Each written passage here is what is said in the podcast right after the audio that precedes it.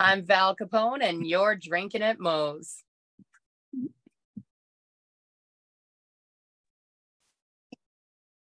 All right, everybody, welcome to Drinking at Moe's, my two cents. Duke. now, like I always say, YouTube, like, subscribe, all that good shit. Recently came out, actually, I was just looking it up today at work because it popped up.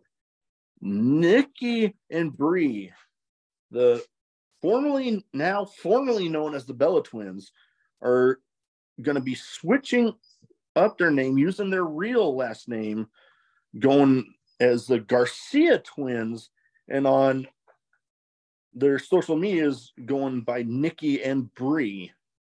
Now, they're and they're relaunching their podcast as the Nikki and Brie Show.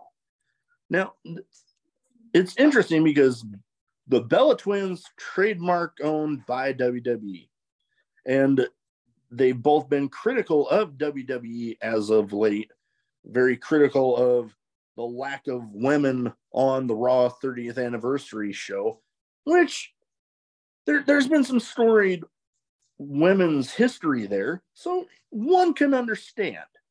Now, what will this mean as far as are they forever done with WWE? Who knows? But it, it don't look too great with it. But are they done pro wrestling altogether.